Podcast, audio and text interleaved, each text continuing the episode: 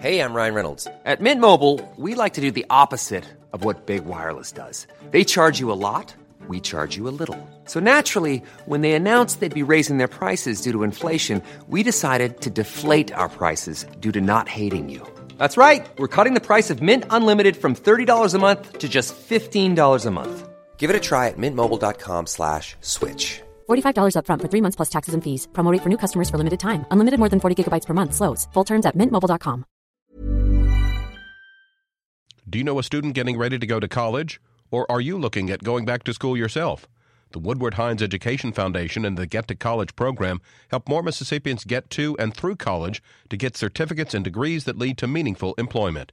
They offer free college planning advice, including hands on FAFSA completion assistance through in person or virtual appointments. Visit gettocollege.org to learn more.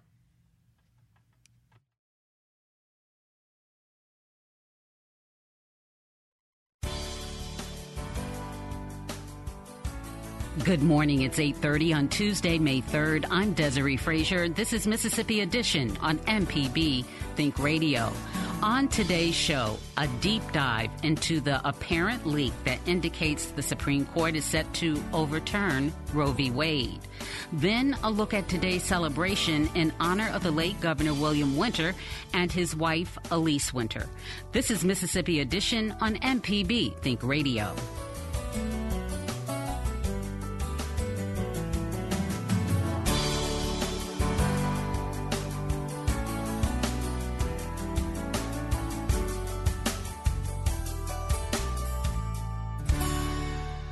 A draft opinion obtained by Politico suggests the U.S. Supreme Court could be poised to overturn the landmark 1973 Roe v. Wade case that legalized abortion. The draft pertains to the Dobbs versus Jackson Women's Health Organization case, which originated as a challenge to Mississippi's 15 week abortion ban. It's unclear if the draft represents the court's final word on the matter. At this time, no other major news outlets have confirmed the authenticity of the document. Matt Steffey is a professor at the Mississippi College School of Law. He speaks with Mississippi Edition producer Rob Lane. My initial reaction is shock over the leak. Uh, the leak, it's unprecedented uh, to the best of anyone's memory. It's certainly unprecedented in the, my three decade plus uh, time studying and teaching constitutional law. I know of no other case where this has happened, much less a case that's so closely watched, that's of such monumental importance. And uh, there's a lot of speculation of where the leak came from. And truth be told, it can't come from that many sources. Uh, I doubt somebody just found it lying around and sent it into uh, Politico. Uh, the, the, the most uh, think it probably came from a clerk, and it's hard to imagine a clerk doing that without the consent of the justice for whom they work. And so this is a unprecedented event in which the court has elevated kind of the political aspects of a case that was already saturated with political aspects. Uh, any notion that the court is an institution that sits above the fray of ordinary politics feels undercut by this, uh, by this. Not so much a revelation of what we think the court is likely to do, but this advance uh, publication of where the court at least was with this as of February. Uh, and the question, of course, is why. Uh, and as that question gets continued to discussed and addressed, uh, I think that's interesting. Uh, in a, on a law professor's listserv, some of the early thought was, well, perhaps a progressive justice leaked this to try to alert about what was likely to happen so that they could rally it, uh, or rail against it. On the other hand, it uh, it almost makes more sense to me that a leak would come from the other side to shore up support for perhaps a wavering vote so that a change in vote would look political, would look. But it, it just underscores the speculation, the speculative nature of any of this as to who did it and why. Uh, I think that fact, the leak of this will resonate a long time into the future. And I'm curious if you could just address Politico released this draft. Uh, they report that it is authentic. No other major outlet has been able to confirm that at the time we're speaking.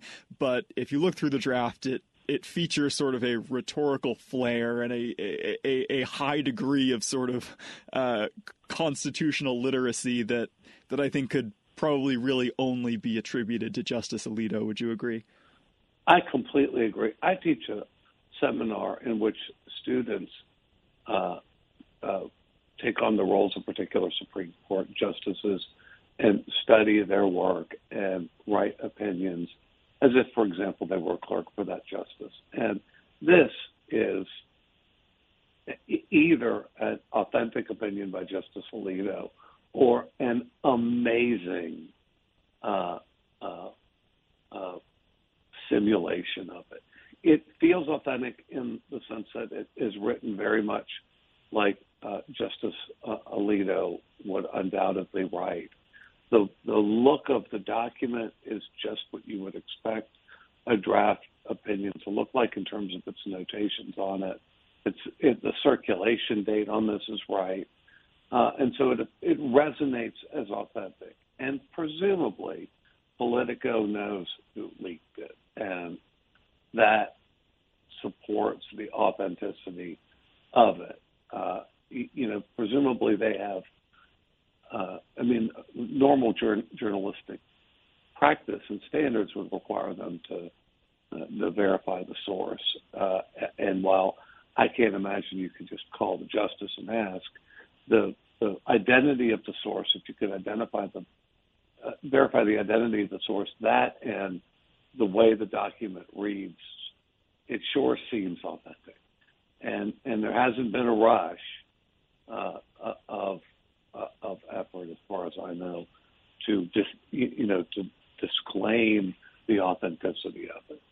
Uh, I don't know that the court would do that, um, although there's reason to think they could if they said a document purporting to come from this court has uh, been published and and you know the court cautions that no documents are are issued pre-publication. There's nothing like that. So it feels authentic. It reads authentic. Um, it there's no obvious way in which it, it seems to be fake. Let's take a step back. On what grounds, where in the Constitution did the Supreme Court back in the 1970s find sort of a right to an abortion in the Roe ruling? Well, the, out of the constitutional protection of liberty, of due process given to every citizen, the same source of rights that allows parents to decide for themselves uh, whether uh, uh how many children to have, whether to use contraception uh, and, and, not have children at all. That uh, the abortion decisions were the last in a series of decisions about reproductive rights centered in the idea that in the United States, unlike, say, the People's Republic of China, uh, uh, uh, parents in general and women in particular had the autonomy to decide for themselves whether uh, to have a child. Uh, and once the court ruled that there was a constitutional right uh, to access to contraception free from state interference, invalidating a Connecticut law that forbade access to birth control, uh, the, the, the kind of logical progression ended in Roe versus Wade. So the short answer is the 14th Amendment. The longer answer is that Roe isn't case on reproductive freedom, but the rat, but the last. That if uh, in the in the development of this idea that uh, a woman could choose to use birth control, a man could choose to use birth control, a couple could use choose to use birth control uh, to uh, uh, avoid conceiving a child. It, that's a constitutionally protected right, um, particularly early in pregnancy. There are forms of birth control um, that uh, that have a lot of similar characteristics to abortion. There's some forms of uh, IUDs, uh, particularly back in the 70s, that uh, w- would uh, would uh, prevent an, a fertilized egg from developing into a, an embryo and a fetus. And so, this idea of constitutional liberty of, liber- of, of autonomy is centered in the 14th Amendment. One of the interesting features of this draft opinion is that uh, is its effort to say, well, this has everything to do with abortion and nothing to do with, say, the unambiguously popular constitutional right to access to contraception. But analytically, that's very hard to see. If the idea is the Constitution doesn't mention reproductive freedom or abortion, so it's just not in there since it's not specifically spelled out, those same objections could be made to these other areas of reproductive freedom that are less controversial and headline making.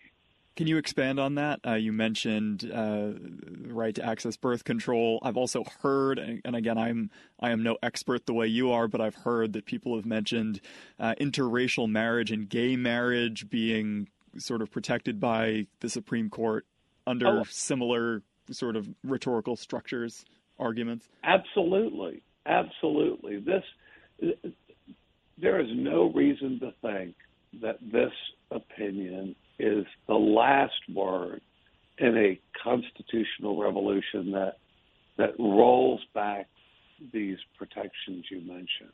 Loving versus Virginia, which is often thought of as a natural outgrowth of the equal protection of the law promised by the 14th Amendment, in the same way that Brown versus Board of Education forbids segregated schools, then that same constitutional provision can be understood to prevent, to, to void anti-miscegenation laws, laws against interracial marriage.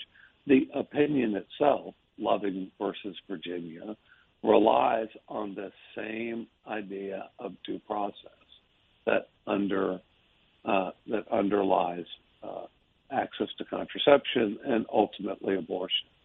And there's no doubt that some combination of due process and equal protection do the work uh, that that uh, supports the right to gay marriage. So uh, I, I maybe it's true because the court says it's true that there aren't five votes to roll back those constitutional rights, but that may just be an attempt to tone, to, to keep the five votes aboard for now. Uh, analytically, it is hard to understand the difference between the constitutional basis for any of these uh, rights. They all stem from the autonomy, uh, the liberty protected by the 14th Amendment to protect these certain decisions uh, that are enormous importance and intimacy to a person. And I think that's one of the revealing things about this draft opinion. One can imagine an opinion that says there is, and this is not what we have, right? An alternative universe in which an opinion said, reasoned, ruled that although there is constitutional protection for a woman's reproductive decisions, that they yield to the state's compelling interest in protecting developing human life. If that's the conclusion, then these other rights are on safer ground. But Justice Alito's invective saying that Roe was egregiously wrong 50 years ago has been egregiously long 50 for every minute of the past 50 years. Everybody uh, who uh, thinks otherwise is profoundly wrong. The Constitution says nothing about it, and we are done with it. That's very hard. If that's the, the, the reasoning, that reasoning would seem to extend to a whole lot of other areas.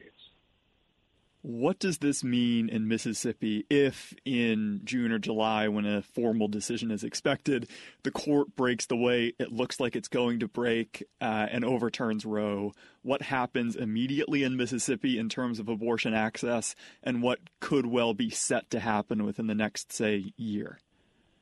Well, I think the first thing that happens is the state's one part time abortion clinic uh, finally closes, the one part time abortion clinic in Jackson will finally close. And I say finally, it's been under attack so long by so many creative uh, uh, legislative uh, means that, that that it will shut its doors. And then over the next year, uh, women of financial means, families of financial means, will have to decide whether or not to travel to another state uh, or country to gain access to abortion services. Uh, women, poor women, will decide whether or not they turn to uh, back alley practices. Abortion won't stop. Just lawful, safe abortion will stop. This case has to do with Mississippi's 15 week abortion ban, so obviously that would uh, go into effect and be enforced, presumably immediately. Are the legislative mechanisms already in place to completely ban abortions in Mississippi like that? If yes, okay, Mississippi certainly has a trigger law already, and frankly, I think what we'll see in the next legislative session is a a host of uh, laws to try to find even more aggressive ways to forbid uh, women in Mississippi to access abortion out of state, to travel to access abortion. Um, I think we may see harsher criminal penalties for doctors that perform it or assist. But I don't think this is that. Yes, we have a trigger law uh, that uh, that will uh, kick into effect once Roe is overturned, and presumably, at least the Mississippi courts will uphold that law, and I think the Fifth Circuit will too. And I don't think the Supreme Court will be eager to get into that whole business. So we will have a presumably enforceable law in the books that bans all abortions. And and but I don't think that's the end of anti-abortion laws. That the same political forces that drove anti-abortion laws that couldn't be enforced may draw draw another wave uh, of the kind we've seen in Texas.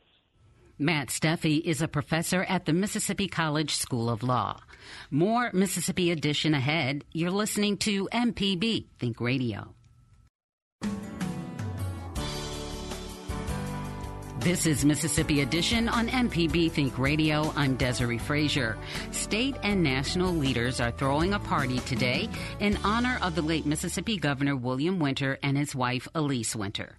The festivities are set to kick off shortly at the two Mississippi museums in Jackson. Splint Spence Flatgard is president of the Board of Trustees of the State Department of Archives and History. Governor Winter, you know, out in apart from being a, a fantastic governor, he was chairman of the board of archives and history for 50 years. And so when he passed years. away, it was during COVID, and we weren't able to memorialize him the way we all wanted to. And so this is an opportunity to do that.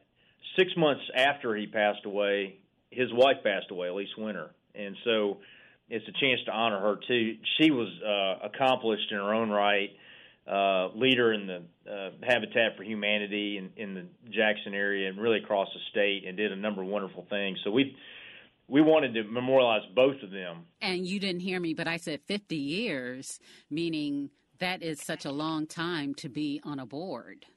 Yeah, can you believe it? So he he must, I don't know what age he started, but it must maybe he started about in his late 20s or maybe 30 years old and he loved history. I mean, he absolutely loved it and loved Mississippi. And so he started on the board and was the chairman of it. And I guess he did it the while he was, you know, treasurer and tax collector and governor and then afterwards and did such a good job at it that he um they let him and keep it for 50 years. That's a record that I'm not going to break. Yeah, well, that would be tough for anyone, I would say.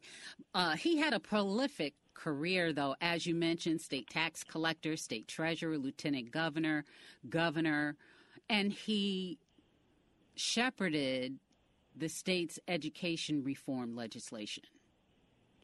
That's right. I think that's the thing maybe we all remember the most about him, and it might have been the most significant legislative achievement he had. Um, Mississippi, you know, for example, didn't have public kindergarten, um, and when he was governor, uh, it, it was still hard, and the legislature, you know, gabbled out of session and, and didn't didn't pass his reform package. And then he he did a grassroots movement, went to the state and did town meetings, and the legacies there today. We have kindergarten, and and he really put the focus on public education and I think that's one of his, his greatest legacies. I think public education. After he was governor, he was a fantastic ex-governor, and he got heavily involved in, in racial reconciliation too. I think those would be two of his his public policy legacies for Mississippi. He also was appointed to President Clinton's National Advisory Board on Race, and President Clinton is going to be here to recognize him as well. That's right. So when Governor Winter was governor of Mississippi, uh, the governor across the river in Arkansas was Governor Clinton, and so they got to be close friends uh, through that. And of course, they were both champions of public education and had the same views on that. But you know, more than that too, they were they were close friends, and their families are close friends. So he wanted to to come to be part of the memorial service, and is going to get to do that. Governor Clinton became President Clinton, Governor Winter was still an advisor to him. And when he set up that Commission on Racial Reconciliation, he appointed Governor Winter to it, and that was a passion of both President Clinton and Governor Governor Winter. So they they they shared the same policy objectives, and they were also close personal friends. So it's going to be special.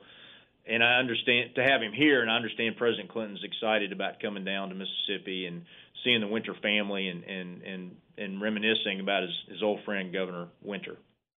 Spence Flatgard is president of the Board of Trustees of the Mississippi Department of Archives and History. This has been Mississippi Edition on MPB Think Radio. Stick around for a full morning of Mississippi Radio. Coming up at 9, it's Money Talks. Then at 10, it's in legal terms. And at 11, don't miss Southern Remedy. Find past installments of this and other Think Radio shows online at mpbonline.org. I'm Desiree Frazier. Join us tomorrow morning at 8.30 for the next Mississippi edition only on MPB Think Radio. Enjoy your day.